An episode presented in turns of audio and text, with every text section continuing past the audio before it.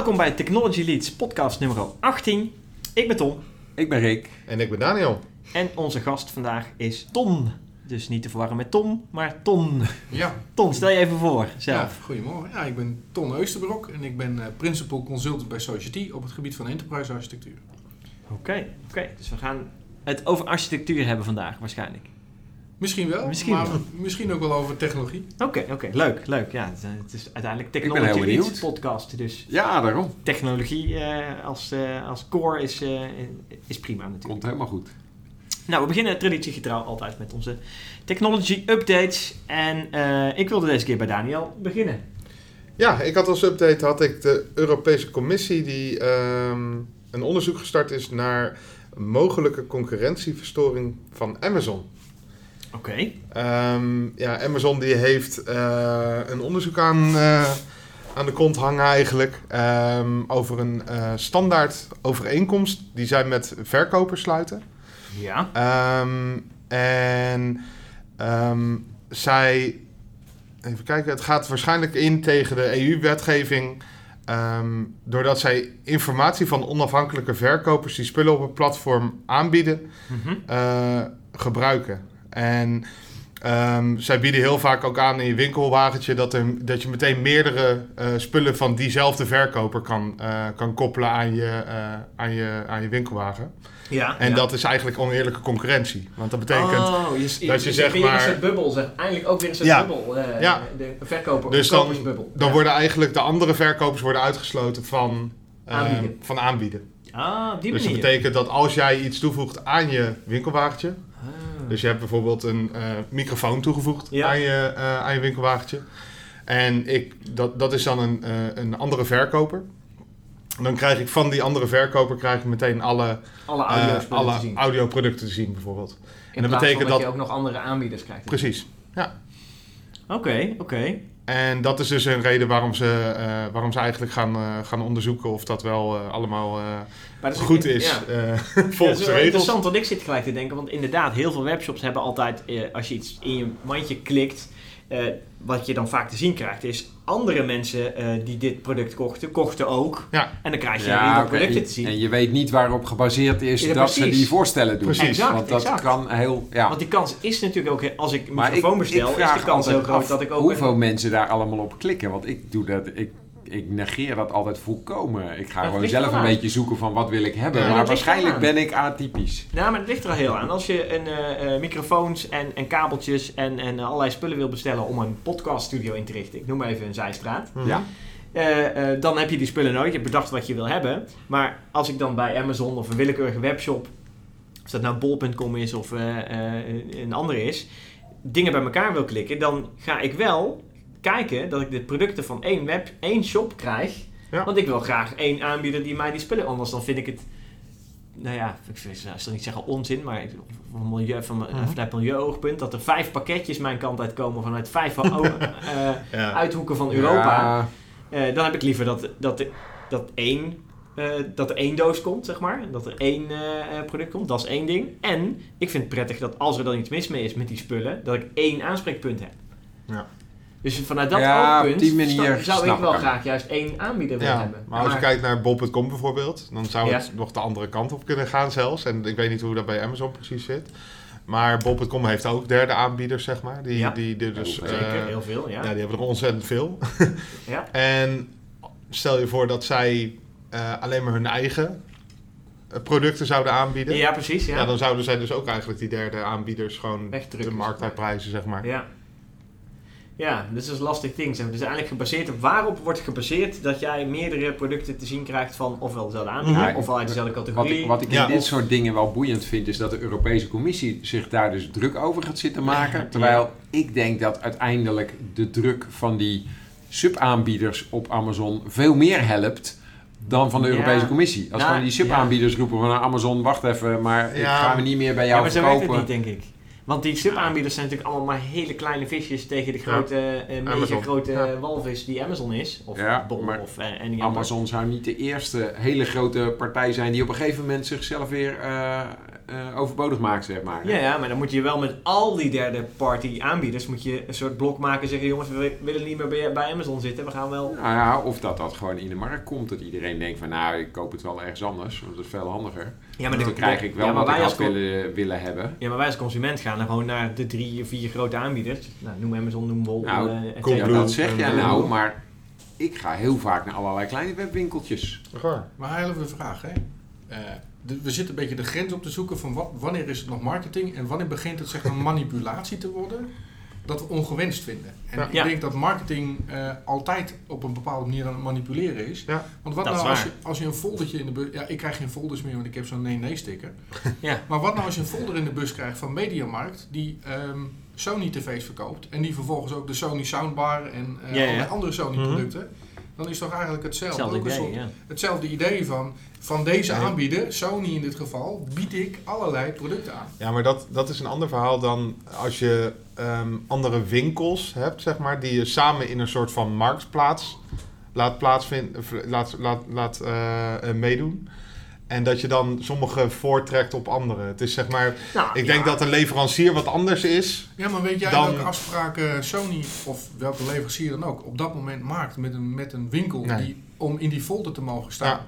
Of misschien biedt Sony juist wel bij de Mediamarkt voor die campagne goedkopere inkoopprijs aan. Als zij gewoon de hele pagina mogen bezetten. Misschien betalen ze wel mee voor die pagina. Who knows? Maar de andere kant is nog, stel dat je een fysieke marktplaats hebt. Hè, die heb je ook. Je hebt de Markthal in Rotterdam. En je hebt allerlei dingen waar meerdere winkels in zitten. Daar, winkelcentra. Heel simpel voorbeeld. Je betaalt gewoon voor de plek waar je zit. Ja. En als jij betaalt bij Bol om vooraan te zitten. Of bij Marktplaats om bovenaan de lijst te komen. Want daar kun je ook voor betalen. Ja. You get what you pay for. Zeg maar. Maar dat neem je op in je overeenkomst. Ja, in dat maar geval. Dat ging toch over de overeenkomst ook? Ja, maar dit is een standaard overeenkomst waar ze mee zitten. Dus voor iedereen geldt eigenlijk hetzelfde in dat geval. Ja, maar het probleem hier weer, waar de Europese Commissie dus over valt, is dat met name kleine aanbieders achtergesteld worden. Ja. Maar waarom worden die dan achtergesteld? Of kleine aanbieders, de andere dan de producten die je in je winkelwagentje stopt. Dus het heeft nu te maken met dat je iets in je winkelwagentje stopt. En dat alleen die aanbieder, daar krijg je verdere aanbiedingen van. Ik zoek een paar schoenen uit van een of ander schoenenmerk. Ja. En dan krijg ik daarna alleen maar schoenen van dat merk te zien. Nee, niet van het merk, maar van de aanbieder. Van de schoenenwinkel. Ja, oké. Ja. Dat is het punt. Kijk, wat hier helemaal achterwege blijft. Als je kijkt naar waar wordt het geld verdiend in de keten. Dan is het vaak de distributeur, degene die de spullen naar je opstuurt. Daar zit de grootste marge. De grootste markt, en dat is allemaal zo zelf. We weten allemaal, als je iets koopt in de winkel, dan is 60% van wat je betaalt, dat gaat naar de winkelier. En 40% van de prijs, dat gaat naar de producent. En uiteindelijk blijft steeds minder over voor degene die aan het einde van de keten zit. Waar het echte handwerk wordt Het begin van de keten. Ja. Het niet het einde. Of zo, het beginpunt. Het startpunt. Ja, het startpunt. Ja, zeg maar, de koffiebonenboer ergens in een ver land, die krijgt bijna niks. En jij betaalt toch gewoon een heleboel voor je Senseo-petje. Ik hoop het niet. Maar... Ja. Maar het is nog wel een onderzoek, dus het moet nog bewezen worden natuurlijk. Het is nog geen oordeel, zeg maar. Dus dat is de gaten houden. Bewezen worden. Dus het feit is er dat het zo gebeurt. Ja. Dat is... een feit. Alleen er moet nog bewezen worden of het ongewenst is. Dus Amazon kan morgen zijn algoritme weer aanpassen en dan gebeurt het niet meer. Nee, precies. Ja, oké, maar goed, dan zijn ze wel op hun vingers getikt omdat en krijgen ze misschien een boete ook nog wel. Of ze dachten misschien zelf wel van dit werkt toch niet lekker. Dat kan. Ja. Dat is natuurlijk het grappige. Die afdelingen bij dit soort bedrijven, die zijn de hele tijd bezig met bedenken van hoe kan ik gewoon het meeste verkopen. Hey, als ik alleen maar dingen van dezelfde leverancier doe, dan verkoop ik minder dan als ik meerdere leveranciers doe. Dan gaan we het weer anders doen. Dat is ook zo. Ja. Oké. Goeie. Ja. Nou, mooi. Tom, wat heb jij voor update? Ik heb gaat ook over spullen. Maar spullen die je nodig zou hebben als je naar de maan gaat. Als je naar de maan gaat. Een actueel onderwerp. 50 jaar geleden waren we voor het eerst op de maan. Daarom. Ik vond het wel leuk. We zijn nu weer bezig. Wat voor spullen heb je nodig? Nou, het gaat natuurlijk gewoon om tech spullen. Zeg maar die je mee moet nemen naar de maan. Maar het leuke is, Wired heeft altijd het artikel de beste techspullen die je gaat als je gaat kamperen of whatever. Maar nu dus wat je nodig hebt om naar de maan te gaan. En het allereerste wat je nodig hebt om naar de maan te gaan. En dat was destijds... toen we de ruimte ingingen überhaupt al een ding, is een pen die kan schrijven in de ruimte. Gravity-defying pen. Precies. En je weet hoe de Russen dat hebben opgelood, hè? Potloden. Precies. Potlood schrijft altijd. Maar ik vond het toch leuk. Ik vind het toch... Ik vind het leuk mooi. Bedacht. Ja. Dus die heb je nodig. Pennetje van $50 of zo, natuurlijk. Hè? Mooi pen. Een lampje. Het is donker, hè? Als je daar in de ruimte gaat. Vrij donker. Op de maan schijnt gewoon de zon, hoor. Tenminste, aan de voorkant. Ligt aan welke kant die staat, zeg maar. Nee, aan de voorkant. Dus, kun je over de... een warm vest. Het is koud in de ruimte. Ja, op de maan ook.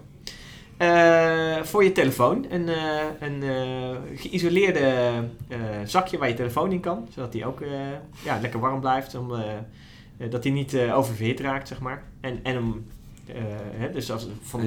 moeten ze eerst ook nog wel even dat 5G-netwerk op de maan uitrollen. Ja, dat doen we met alle die microsatellieten, zeg maar, die we in de banen rond de aarde brengen. Hè? Die 3000. Ja, maar die zijn dan toch nog steeds wel een 400.000 kilometer weg, hoor. Ja, als je op de maan staat. Dat kun je bij de maan ook. Je kun je ook een paar van die satellieten.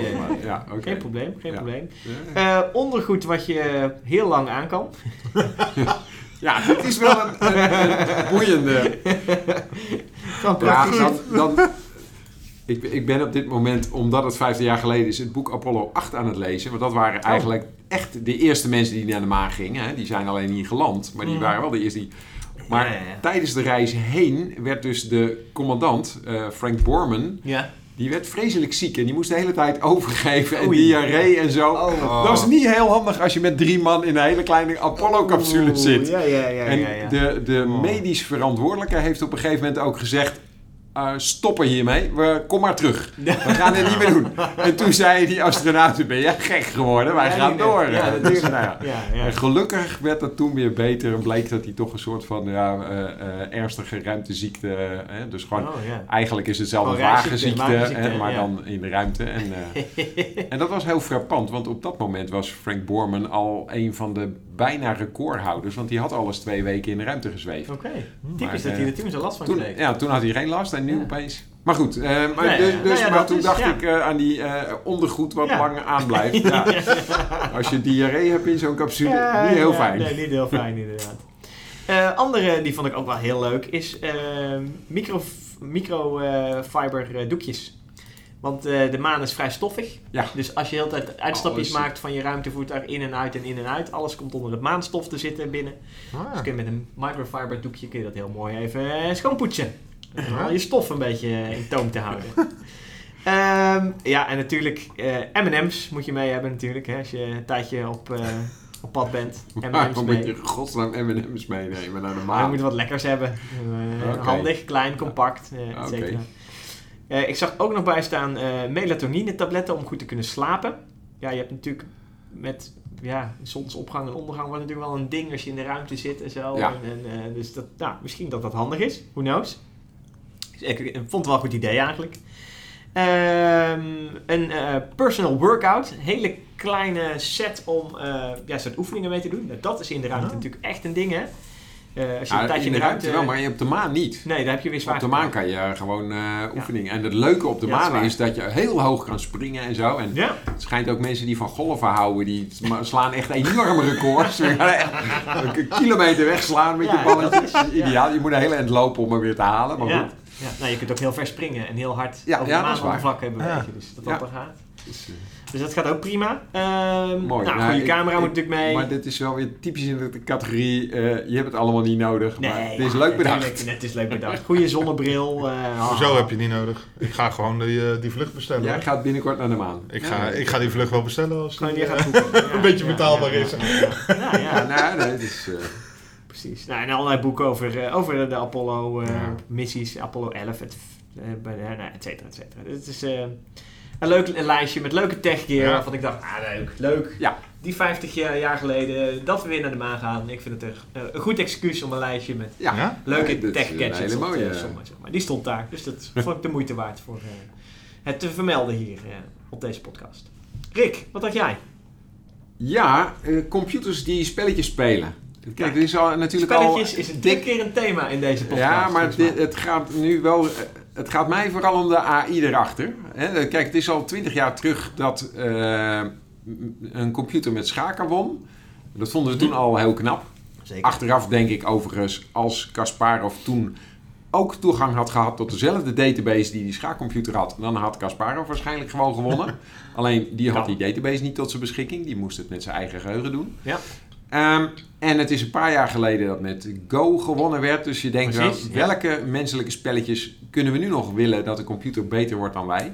Nou ja, en er is er weer eentje gevonden, namelijk pokeren. Ja. Ton, ik zie Ton de gebaren al maken. Maar inderdaad, dus recent heeft een computer ook 5 professionele pokerspelers verslagen. Oké. En ik zit me nou gelijk voor te stellen van hoe trekt zo'n computer nou een pokerface? Maar, dat heb je niet nodig natuurlijk. Ja, nee, dat is het mooie. Een computer die laat nooit emoties zien. Dus exact. Dat is ideaal. Misschien dat hij daarom ook wel wint. Dat wou ik net zeggen. Ja. Maar het is vooral, de kunst zit hem hier dan natuurlijk in, dat je met heel veel onbekende variabelen moet werken. Kijk, bij schaken weet je precies wat er op het bord staat en weet je alle mogelijke zetten die er kunnen zijn. Maar bij bluffpoker, je weet niet wat die anderen hebben. Nou ja, je kunt wel met percentage uit. Je weet hoeveel kaarten er in de complete stack zitten. Je weet welke er continu kaarten uitgedeeld worden. Je kunt gewoon kaarten tellen, Dus ja, ultieme kaarten tellen. Maar met dat kan met een spelletje als Blackjack. Nee, met Blackjack kun je volgens mij kaarten tellen. Maar met poker helpt dat niet zoveel. Bij poker wordt er ook niet continu alles geschud. Wel? Nee, maar je hebt 5 mensen waarvan je niet weet wat ze in hun handen hebben. En die allemaal doen alsof ze wat anders in hun handen hebben dan ze feitelijk hebben. Dus Oké, maar je berekent gewoon een percentage wat iemand potentieel in zijn handen kunnen hebben. Gebaseerd op een... maar ik denk... wat jij hebt het lijkt me ook heel boeiend om te weten hoe ze dat nou doen. Want een van de dingen die ik zou verwachten is dat ze gaan proberen om ook patronen van die andere spelers te maken. Dat van, deze speler die doet altijd dit of dat. Exact. Of, en dan niet gebaseerd op gezichtsuitdrukkingen waarschijnlijk. Want ze proberen een pokerface te hebben, maar waarschijnlijk lukt ze dat niet altijd. Dus kan je toch... Hoe werkt de AI dan? Doet die AI dat dan op basis van inderdaad videobeelden? Of doet de AI het op basis van welke inzet je doet, welke verhogingen, verlagingen? Ja, dat is inderdaad een hele goeie. En dat hij dan daarna ziet, daarna heeft hij die kaarten en daar heeft hij dit riedeltje aan verhogingen, calls en weet ik wat gedaan. En als je dat een beetje gaat bijhouden, dat je dan op een gegeven moment het profiel van een speler krijgt, waarbij je kunt anticiperen op wat hij gaat doen. Of gaat het op basis van videobeelden, want dat zijn twee dingen. Wat ik er hierbij heb staan, daar staat er niks over hoe dat nou precies werkt. Want ik zou bijna bedenken dat videobeelden bijna makkelijker zijn dan het op basis van calls en je gedrag te doen, zeg maar. Want dat kan onvoorspelbaarder zijn dan je houding. Want ik denk dat als jij probeert pokerface en houding te hebben, dat er altijd iets is wat je verraadt. Ja. En dat wij als mensen daar heel veel moeite mee op een gegeven moment hebben. Dat je daar heel goed in kunt camoufleren. Ten opzichte van andere mensen. Maar voor een computer, camera en AI-algoritme. Dat daar op een gegeven moment die wel een trend gaat spotten. Dat jij toch een heel klein gezichtstrekje, bewegingje. Of dat hij profielen gaat maken van bepaalde type mensen, zeg maar. Dat hij dat gaat checken. Nou, dat kan me voorstellen. Maar doe je dat op basis dus van houding? Feitelijk, een videobeeld. Of doe je dat op basis van gedrag? Ik doe altijd een call als ik 2 7's heb. En weet ik veel. Dat soort dingen. Of heel vaak. In zoveel procent van de gevallen. Nou, volgens mij, juist met poker is het zo dat als je heel berekenend gaat zijn, dan ben je heel voorspelbaar. Want op het moment dat je gaat inzetten, heb je dus goede kaarten. Gaat de rest niet mee. Dus je moet een aspect van bluff in gaan bouwen. Ja. Om te kunnen winnen. Om te kunnen winnen. Om ook te laten zien om jouw eigen onvoorspelbaarheid, zeg maar, in het spelletje te vergroten. Ja. Tegenover de andere spelers. Dus dat moet de computer dan ook gaan doen. Dus je moet eigenlijk buiten de redenatie van wat is de kans dat ik kan winnen? Hij moet dus ook gaan bieden op momenten dat hij weet dat hij de kans niet heeft om andere spelers uit de tent te lokken. Ja? En dat is misschien wel alogisch, zeg maar, qua redenatie. Ja. En dat is zo interessant. Hoe ga je die alogica, hoe ga je die nou in een algoritme inbouwen? Ik zit ondertussen even in het artikel in Science Magazine te kijken. Maar dit wordt wel hogere pokerkunde. Want wat zij gebruiken is het Monte Carlo counterfactual regret minimization algoritme. Okay. Nou, daar zitten zoveel moeilijke woorden in dat ik het... Maar vooral het woord regret is wel een leuke. Dat dus van ook, het vermijden van bepaalde dingen. En dat zit natuurlijk bij poker wel een beetje... Op basis van hebt van je... Ja, dat je denkt van, oh, als ik dit ga doen, dan krijg ik spijt van. Dus dat moet ik niet doen. En dan... Oh. Maar dat is eigenlijk niet zo heel moeilijk. Dan is het inderdaad een optimizer. Dus je berekent je spijt... Precies, wat er ook factor bij staat, ze hebben hem gewoon getraind door hem tegen zichzelf te laten spelen. Dus er is helemaal niks video-analyse van de tegenstander. Ze hebben gewoon dat ding zelf geprobeerd zo goed mogelijk te maken. En blijkbaar is hij nu zo goed dat hij... maar hij anticipeert dus helemaal niet op spelers. Hij doet gewoon zijn eigen ding. Dat heb ik tot nu toe nog niet kunnen vinden in dit artikel. Maar dit is een waanzinnig lang artikel. Ah. Nou, ik ben niet overtuigd. Oh, echt? Nee. Dus, dat ook nog wel grappig is, in het artikel hebben ze ook beschreven dat het is begonnen met gewoon die computer rock, paper, scissors te laten spelen. En dan, okay. Want dan speel je ook met meerdere mensen en je weet niet wat ze gaan doen. Nee. En dan kom je uit bij poker. Ja. Ja. En daarna die eerste rock, paper, scissors, lizard, spok... Oh ja, dan wordt hij wat iets incomplexer. Nou, dat is Big Bang zeker. Ja. Exact. Ja. Oké. Ja. Mooi. Maar dan, leuk. Bluffpoker dus, AI, prima. Niet overtuigd, maar wel leuke tech. Dus het is weer leuk dat er steeds meer spellen door AI gewonnen kunnen worden. Ja. Is dat leuk? Ja, weet ik niet. Ja, dat weet ik ook niet. Jouw mooie bordspellen gaat zo'n AI niet winnen. Zeg nooit. Dus dat zou zomaar kunnen. Maar of dat dan leuk is, weet ik ook niet. Nee. Ja, dus. Laten we naar de tech-update van Ton gaan. Precies. Ton, wat had jij als tech-update? Ja, heb je ook voorbereid. Ja, ik heb even gezocht. Wat mij opviel deze week, en de tech is al een tijdje in omloop, dat zijn die virtual assistants, maar dat die Google-medewerker uit België de VRT allerlei berichten heeft laten horen. En het feit dat mensen meeluisteren met die berichten. Ja.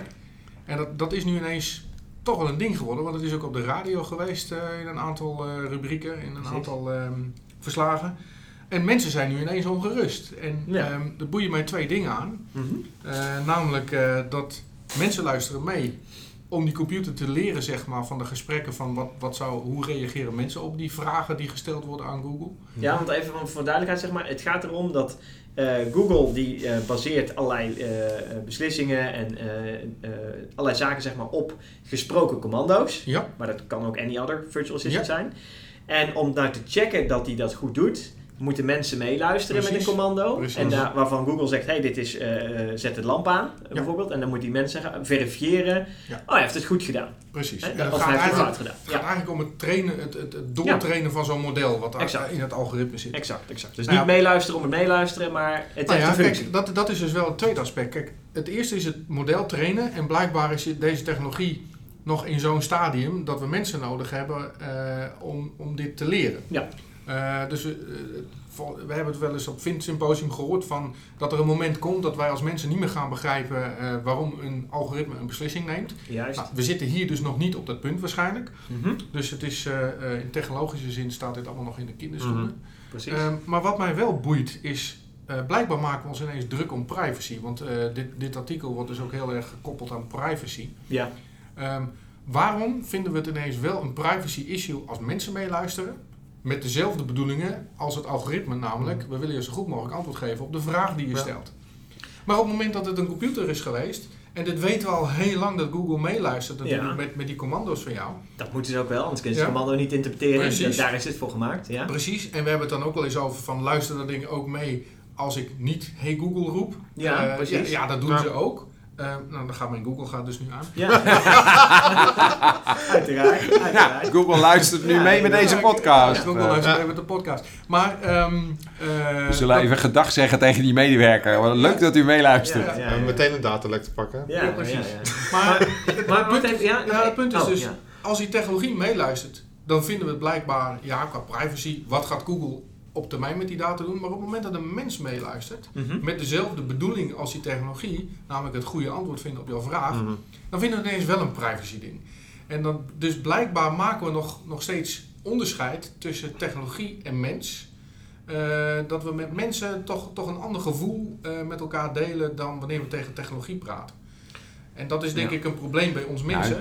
Nou, wat natuurlijk ik me dan wel gelijk afvraag is, wie maken hier precies een probleem van? Want er zijn nu journalisten die hebben een mooi item gevonden. Ja. Hè? Want we kunnen weer eens even over Google wat gaan. Maar de gemiddelde Google Home en Alexa en al die andere dingen eigenaren maken ze volgens mij helemaal niet druk om. Sterker nog, als jij eens een Google Home in huis neemt of een Alexa of een, noem ze allemaal op inderdaad, of de telefoon die in je broekzak hebt zitten. In je telefoon, precies. Ja. Die, daarvan geef je zelf toestemming dat die moet triggeren op een commando.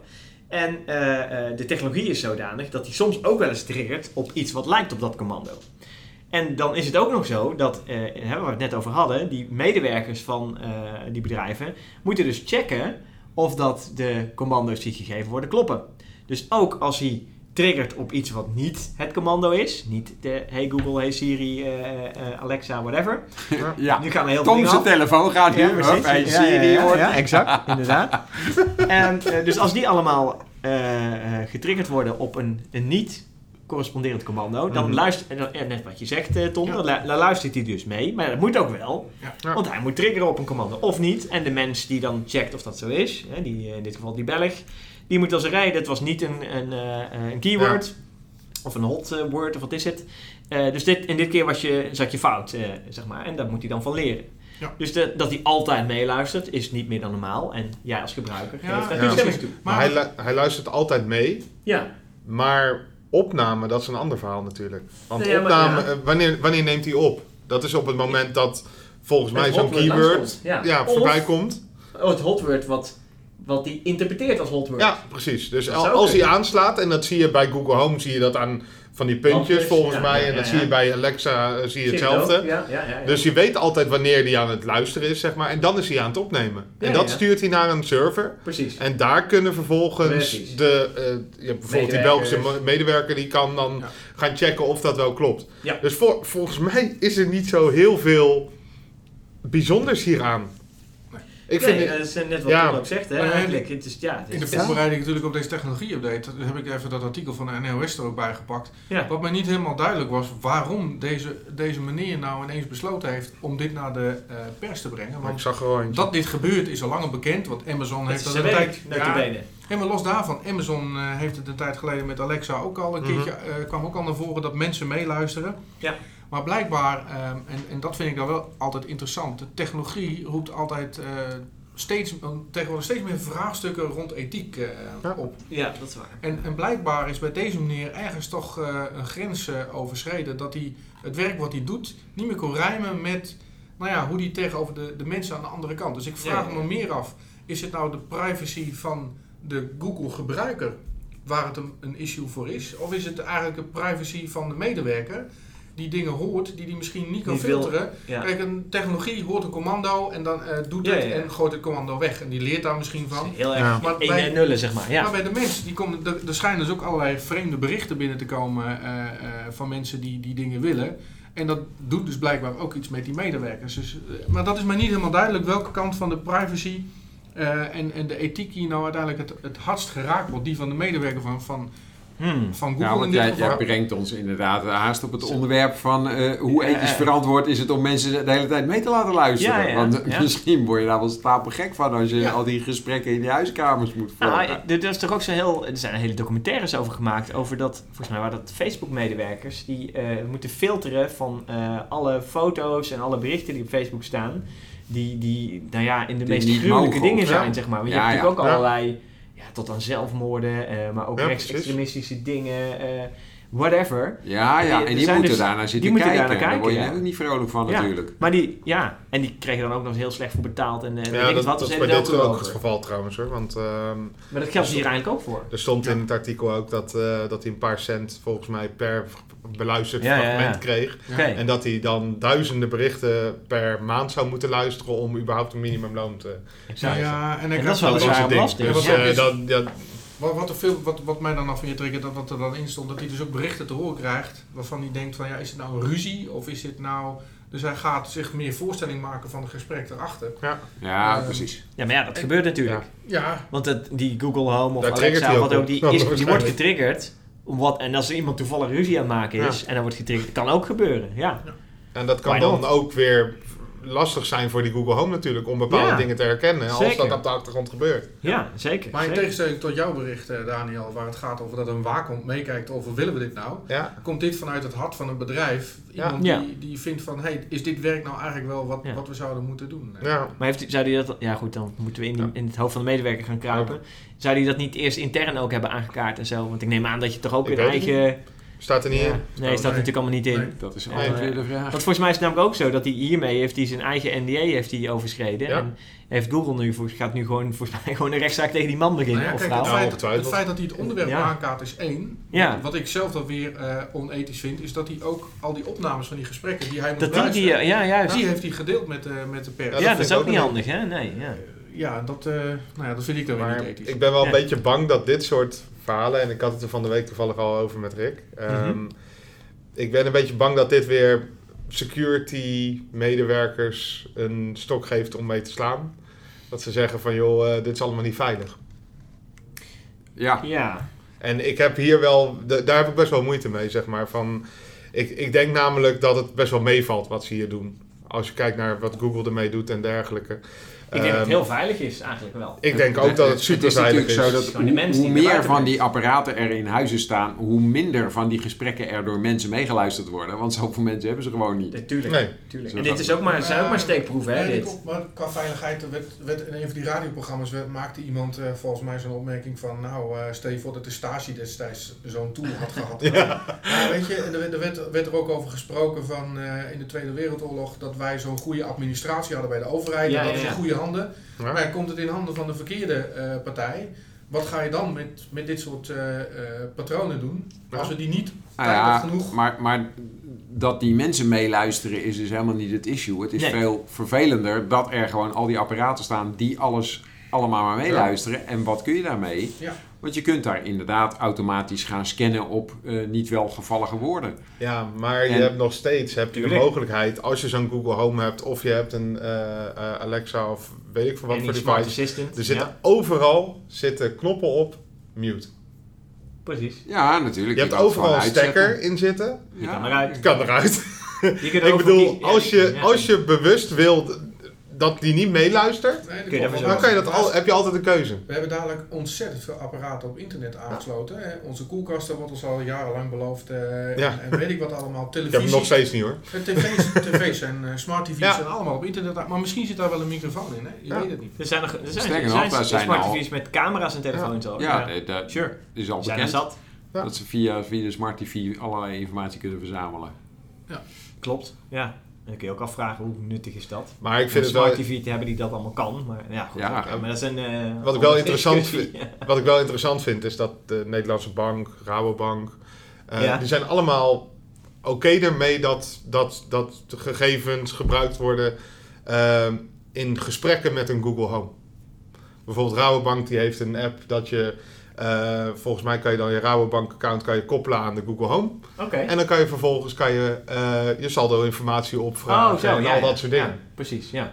De Nederlandse Bank moest daarmee akkoord gaan en die is daarmee akkoord gegaan. Die hebben niet gezegd van, dit vinden wij niet veilig of dit mag niet volgens onze regels. Ik zou ook niet en die hebben het gewoon laten. Maar zij kijken ook natuurlijk niet naar het aspect van wat Google allemaal meeluistert of de Smart Assistant bedrijf verder allemaal doet. Het gaat hun dan puur om de technologie, om gegevens omtrent financiële data in dit geval, van A naar B te sturen. En dat dan via een voice is. Want het enige verschil is dat het voice output is. Want in de andere kijk op je beeldscherm wordt het ook via het hele netwerk verstuurd. Staat het op je beeldscherm. Ja, hetzelfde ding. Maakt niks uit. Sterk nog, misschien kun je op je telefoon het ook al voor laten lezen als je zou willen. Dus ik snap wel dat ze daar niet... misschien met deze informatie dat ze dan wel weer een extra inputje hadden gehad om toch wat minder enthousiast erover te zijn. Maar dan komt het over het meer algemene is toch niet meer of verhaal meer van wanneer is iets wel en wanneer is iets niet verantwoord. Ja. Dat is volgens mij ook iets waar Ton jij ook mee bezig bent. Ja. Wat in principe is architectuur jouw specialisme. Klopt. Maar je maakt daar ook wel keuzes van hoe gaan we die architectuur dan inzetten. Ja, dus je maakt daar echt ethische keuzes ook in. Nou ja, kijk, dat is geen uitspraak van mij, maar dat hoor je steeds terugkomen van technologie is niet neutraal. Op het moment dat je voor technologie kiest, maak je bepaalde keuzes. Dat deden we vroeger al. Hè? Op het moment dat ik iets automatiseer, neem ik het werk van een medewerker weg. Nou, we hebben ook gezien dat daar ander werk voor terugkomt. Hè? Elke industriële revolutie heeft een soort kantelpunt van een crisissituatie van wat we vervelend vinden, maar er komt wat anders voor terug. Maar er zijn natuurlijk andere aspecten. Wat nou als ik data zo ga gebruiken dat ik automatisch beslissingen neem? Nou, wat ik net al zei, het voorbeeld van wat nou als wij een algoritme niet meer kunnen uitleggen waarom die keuze gemaakt is. Vorig jaar op onze diadag, dat is onze architectuurdag jaarlijks, daar was een spreekster moet ik zeggen, van zorgverzekering. Die zei van wat nou als wij algoritmes zouden toepassen die bepalen of jouw declaratie goedgekeurd of afgekeurd wordt. Maar op het moment dat die afgekeurd wordt, kunnen we niet meer uitleggen waarom die afgekeurd wordt. Moet je dan zo'n algoritme volgen? Of moet je dan toch ergens zeggen van ja, die klant heeft een klacht. We kunnen het niet uitleggen. Hij is afgekeurd. Moet je dan bepaalde redelijkheidsprincipes gaan toepassen?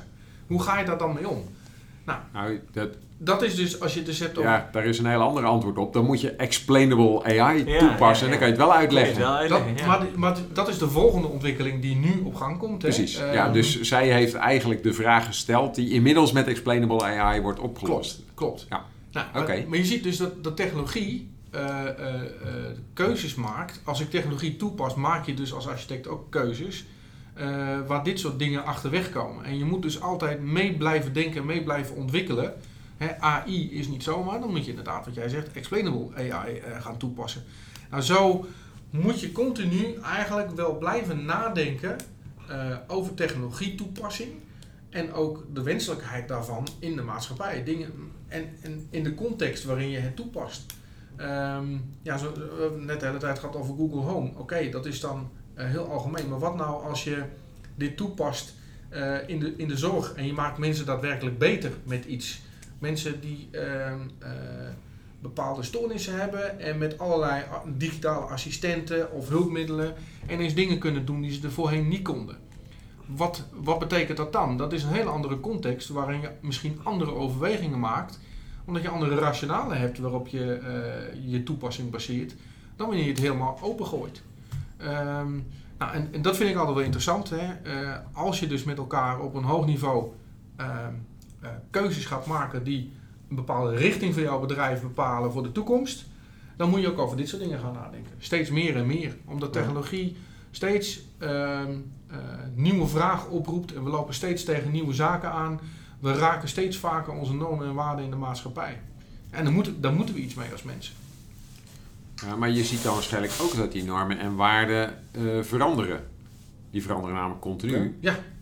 Dus door dit soort vragen beïnvloed je ook weer hoe we er tegenaan kijken. Dat is gewoon een maatschappelijk effect wat van alle tijden is. Dat is niet specifiek technologie. Nee. De manier hoe we met elkaar omgaan, die verandert met de jaren, met de generaties. En onze ouders... Zeg maar, de generatie van onze ouders die kijkt heel anders aan tegen niet face-to-face communicatie. Die bellen even op om snel een berichtje door te geven. Dat was het dan. Maar mijn kinderen, die kennen soms de mensen niet eens die achter berichten zitten waar ze Instagram en WhatsApp berichtjes mee delen. Dus je ziet dat gewoon dingen gaan verschuiven. En dat is van alle tijden. Dat is, dat staat los van de technologie. Ja, maar hoe beïnvloeden dit soort vraagstukken dan toch de architectuurkeuzes, vraag ik me af. Of is het andersom? Want de architectuurkeuze beïnvloedt juist wat daarna gebeurt. Natuurlijk. Nou ja, maar met architectuur zet je neer hoe het in grote lijnen allemaal moet gaan. Ja. Maar goed, dat leidt uiteindelijk tot een keuze in technologie. Wat ik al vaak heb als ik ergens ben... Een architect bepaalt het niet. Maar wat een architect vooral doet, is verantwoorden waarom keuzes gemaakt kunnen worden. Een beetje cryptisch misschien, maar het gaat uiteindelijk om... een bedrijf wil een bepaalde strategie realiseren. En dan heb ik ontwerpkeuzes te maken. En wat je als architect doet, hoe past de ontwerpkeuze... van alle ontwerpkeuzes die ik kan maken, welke past dan het best bij de strategie? Nou, en waar je veel meer naar moet kijken is niet alleen maar naar wat wil ik als bedrijf qua strategie, maar ook die keuzes toetsen tegen de normenkaders. Waar zou ik tegenaan kunnen lopen in de ethische discussies? En een architect moet dus een bedrijf helpen om niet alleen maar te zeggen, jij wil qua strategie ineens internationaal zaken doen. Daar heb ik deze technologie bij nodig. Maar let wel, dat brengt ook een ethisch vraagstuk met zich mee. Is dat dan wat je wil? Of gaan we dan die internationalisering niet met deze technologie, maar gaan we dat op een hele andere manier bereiken? En dat zijn de afwegingen en de onderbouwingen, de verantwoordingen waarom je dingen doet, vind ik veel meer de architectuur dan de uiteindelijke keuze van ik kies dit ontwerp. Ja, oké. En daar zie je een thema wat in de IT tegenwoordig heel vaak terugkomt, is het gaat niet zozeer om de oplossing, maar om wat je nou eigenlijk wil bereiken. Ja. Yes. Doel is waar je naartoe, wat je echt goed neer moet zetten, zeg maar. Ja, precies. En hoe je daar komt. De valkuil is dat je focust op een toeltje of een techniekje of zo, maar je moet kijken van wat willen we? Ja. En wat past daar? En wat willen we ook niet? Het beste bij. Ja. Maar dan, dat is ook interessant, want daar kun je nu voor kiezen. En op een gegeven moment heb je dan je doel goed neergezet en je lange termijn doel misschien nog wel neergezet. En dan, waar we er helemaal heen groeien. Dan ga ik nu daar uiteindelijk mijn technologie bij kiezen. Of dat nou een tool is, of een programmeertechnologie, of wat ook. Technieken die je in wil zetten, van smart homes tot slimme assistenten, et cetera. Maar over een jaar kan dat weer anders zijn. Hoe ga je daar dan mee om? Want je moet je ook mee kunnen bewegen daarmee. Ja, je moet altijd mee bewegen. Maar dat kan ook heel duur zijn. Bijvoorbeeld. Soms. Of heel lastig zijn. Dat je net niet helemaal in de weg ingeslagen bent. Allemaal, waar je niet meer echt vanaf kan. Dat klopt, maar dat is allemaal onderdeel van je verantwoording. En de keuzes die je maakt. Maar dat 100 jaar geleden ook. Als je toen keuzes maakte voor bepaalde technologie die toen voorhanden was. Ja. Daarmee leg je ook zaken vast. Die als je ze later ongedaan wil maken. Geld gaan kosten. Ja, maar daar kies je dan ook bewust voor, zeg maar. Soms is het ook goed om te zeggen, we kiezen nu voor de komende 5 jaar om dit te doen. Maar je moet altijd verantwoording nemen over de keuzes die je maakt. Ja. Ja, tuurlijk. Maar het mag best. Ik bedoel, het kan best. Ja. Je kunt best al even een... Elke keuze heeft een consequentie. En dat kan betekenen dat als je die keuzes in de toekomst weer wil veranderen, dat het geld kost. En dat zie je dus ook, zeg maar... in de begintijd van de automatisering, dat ik ermee in aanraking kwam, dat was eind vorige eeuw. Dan zie je dat mensen ook projecten definieerden om iets te implementeren wat 10 tot 20 jaar mee moest kunnen gaan. Ja. En nu gaan we die oude systemen vervangen, we gaan nu het neerzetten, want daar... Moet robuust zijn voor een heel lange tijd. Juist. Nou, tegenwoordig zie je bijvoorbeeld dat steeds meer naar microservices gaat, zodat we kleine componentjes makkelijker kunnen vervangen voor een nieuwe, omdat daar nieuwe technologie voorhanden is, een nieuw algoritme voor beschikbaar is. Ja. Of omdat we het proces anders gaan inrichten. En dat stukje component opgebroken moet worden in 2, 4 of een x-aantal andere zaken. Dus je maakt veel meer je oplossingen om ze makkelijker te kunnen vervangen. Dat is tegenwoordig de trend. En ja, dat kost geld. Kost geld? Als in, waarom kost dat geld dan? Want dat zou juist zeggen, wordt het juist goedkoper van om dan juist die wijzigingen aan te kunnen passen. Klopt, maar je afschrijving van dingen, je moet de dingen wel zodanig bouwen dat de afschrijving daarin misschien wel met een jaar gedaan kan worden. Oh zo, als je in termen van hardware en zo gaat denken. Maar goed, ook, daarnaast als je microservices, daar past precies, natuurlijk alle schaal tegenwoordig op. In de cloud. En dat dus helpt je. Het is allemaal pay-per-use. Ja, dat klopt. Ja. Maar vergis je niet dat als ik... je noemde net al programmeertalen.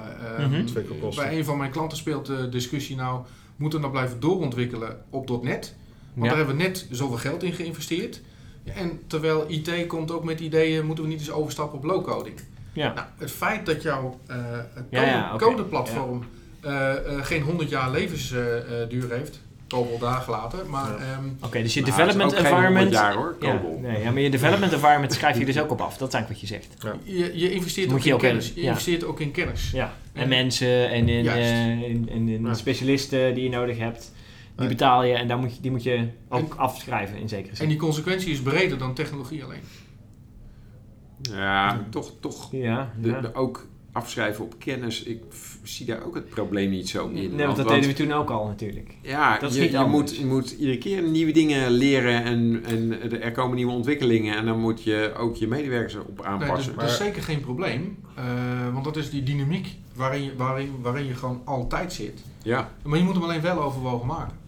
Ja, oké, je moet erover nagedacht hebben. Ja. En misschien is dus het belangrijkste punt wel dat organisaties bewust moeten zijn dat ze geen keuzes voor 10 jaar maken, maar dat ze een keuze maken van dit helpt ons de komende tijd en daarna en we moeten het zo maken dat we het redelijk flexibel weer aanpassen. Ook dat weer is een keuze. Je kunt nog steeds de keuze maken om juist heel robuust vooruit te plannen en te zeggen nee, ik wil die wijzigingen de komende 5 jaar niet. Ja, als ik .NET kies, dan wil ik de komende 5 jaar .NET willen blijven doen. En dan wil ik niet iets anders kunnen. Punt. Maar dat kennis, het gedeelte wat je net zei, ja, ik zie daar wel een beetje een risico in. Want als je kijkt nu hoe snel die ontwikkeling zelfs bij .NET gaat. Want .NET is, ja, je praat nu over .NET van joh, dat is een ontwikkeltaal en daar verandert niet zoveel. Maar daar verandert tegenwoordig echt wel heel veel. En om die ontwikkelingen mee te gaan maken, ja, er zijn ontzettend veel mensen die dan echt trainingen moeten gaan volgen en dergelijke. En daar zit ook een stukje investering natuurlijk in. Mm-hmm. Dus dat moet je allemaal meenemen in die architectuur dan en die verantwoording daarvan ook. Maar kijk, het is heel gemakkelijk hè, om dat voorbeeld van die programmeertaal te pakken. Heel vaak zeggen ze, ja, onze architectuur schrijft voor, het moet in .NET. En als je dan kijkt, de waarom, de verantwoording, waarom kies je voor die technologie? Dan is voor heel veel bedrijven is de reden om technologie standaardisatie te doen, niet eens zozeer dat het platform daarmee goedkoper wordt in de run, maar wel, ja, ik moet ook kennis van mijn business, die ik moet vertalen in die code, moet ik die kennis omheen bouwen. En het probleem, de beperkende factor zit veel meer in het behoud van kennis. Ja. Om het platform te kunnen onderhouden, dan wanneer ik dadelijk een lappendeken van 20 ontwikkeltalen heb. Ja. En ik kan niemand meer vinden om mijn processen stabiel te houden. Ja. Kijk, dus maar is dat niet gewoon domeinkennis versus vakkennis? Dat je daar een balans in zoekt en ook dus in architectuur dat moet vangen. Ja. Dat is wel interessant. Dus maar dat lijkt me iets dat juist met low-code veel beter wordt. Want dan heb je minder die IT-technische vakkennis nodig. Maar ja, dus je kunt het wat meer focussen op de domeinkennis. Maar dan krijg je natuurlijk altijd de discussie krijg je dan wel robuuste oplossingen, zeg maar. Wordt dat dan niet... Het is en. Ik heb het ook wel eens met Tom gehad over low-code, no-code. Mm-hmm. Nou ja, ik ben daar best wel een voorstander van. Ja. Maar ik zie wel dat je niet de developers... Die worden niet overbodig, zeg maar. Nee, precies. Het mooiste is eigenlijk als je gewoon de developers hebt die... gewoon nog steeds tooling extra kunnen bouwen... wat vervolgens gebruikt kan worden in low-code, no-code platformen. Ja, dat vind ik eigenlijk een mooie scenario. Eigenlijk moet je dus gewoon domeinkennis een heel goede plek gaan geven... en dat zou met low-code, no-code heel goed kunnen. Ja. En daarnaast heb je een back-end of iets anders, zeg maar... waar solide architectuur bedreven wordt... en waar coders nog nodig zijn om die structuur gewoon te blijven vasthouden... En iets robuust te bouwen. Klopt, maar je ziet wel een trend, hè? Want 20 jaar geleden moest je die kennis... Die moest je tot op het hardware niveau moest je die hebben. Ja, want, precies. Of je nou met een HP systeem of met een IBM systeem. Ja. Dat had enorme impact hoe je je processen kon optimaliseren of juist niet. Het type database ging je met een DB2 aan de slag of juist met Oracle. Had allemaal impact op jouw performance. Ja. Ja. Nou, door cloud zie je dat eigenlijk dat soort infrastructureel kennis niet meer nodig is. Ja. Want je gebruikt het als een service. Ja. Maar je ziet dus nu dat het heel erg gaat verschuiven naar de plek waar je businesslogica inbouwt. Veel meer dit soort afwegingen moet gaan maken op de plek waar je codeert en configureert. Mm-hmm. En veel minder op de infrastructuur. Ja, veel directere link zeg maar. Ja. Dus tussen domeinkennis en implementatie daarvan. Ja. Okay. Cool. Ja, en dat geeft allerlei nieuwe mogelijkheden om keuzes te maken en te verantwoorden. Gaaf. En dus nieuwe architectuur te ontwikkelen. Ja. Mooi. Mooie boodschap eigenlijk wel. Ja. Toch? Ja, een positieve boodschap vind ik. Een positieve boodschap, een positieve noot. Ja, nou, misschien ook een heel goed punt om op positieve noten ook te eindigen. Dankjewel Ton voor je bijdrage aan deze podcast. Graag gedaan. Ik vond het dankjewel. Boeiend onderwerp inderdaad. De architectuurkant van dingen en juist ook daar ethiek bij te betrekken. Op een positieve noot geëindigd zijn. Dan zou ik zeggen bedankt luisteraars en tot de volgende podcast. Ja, tot ziens. Yes.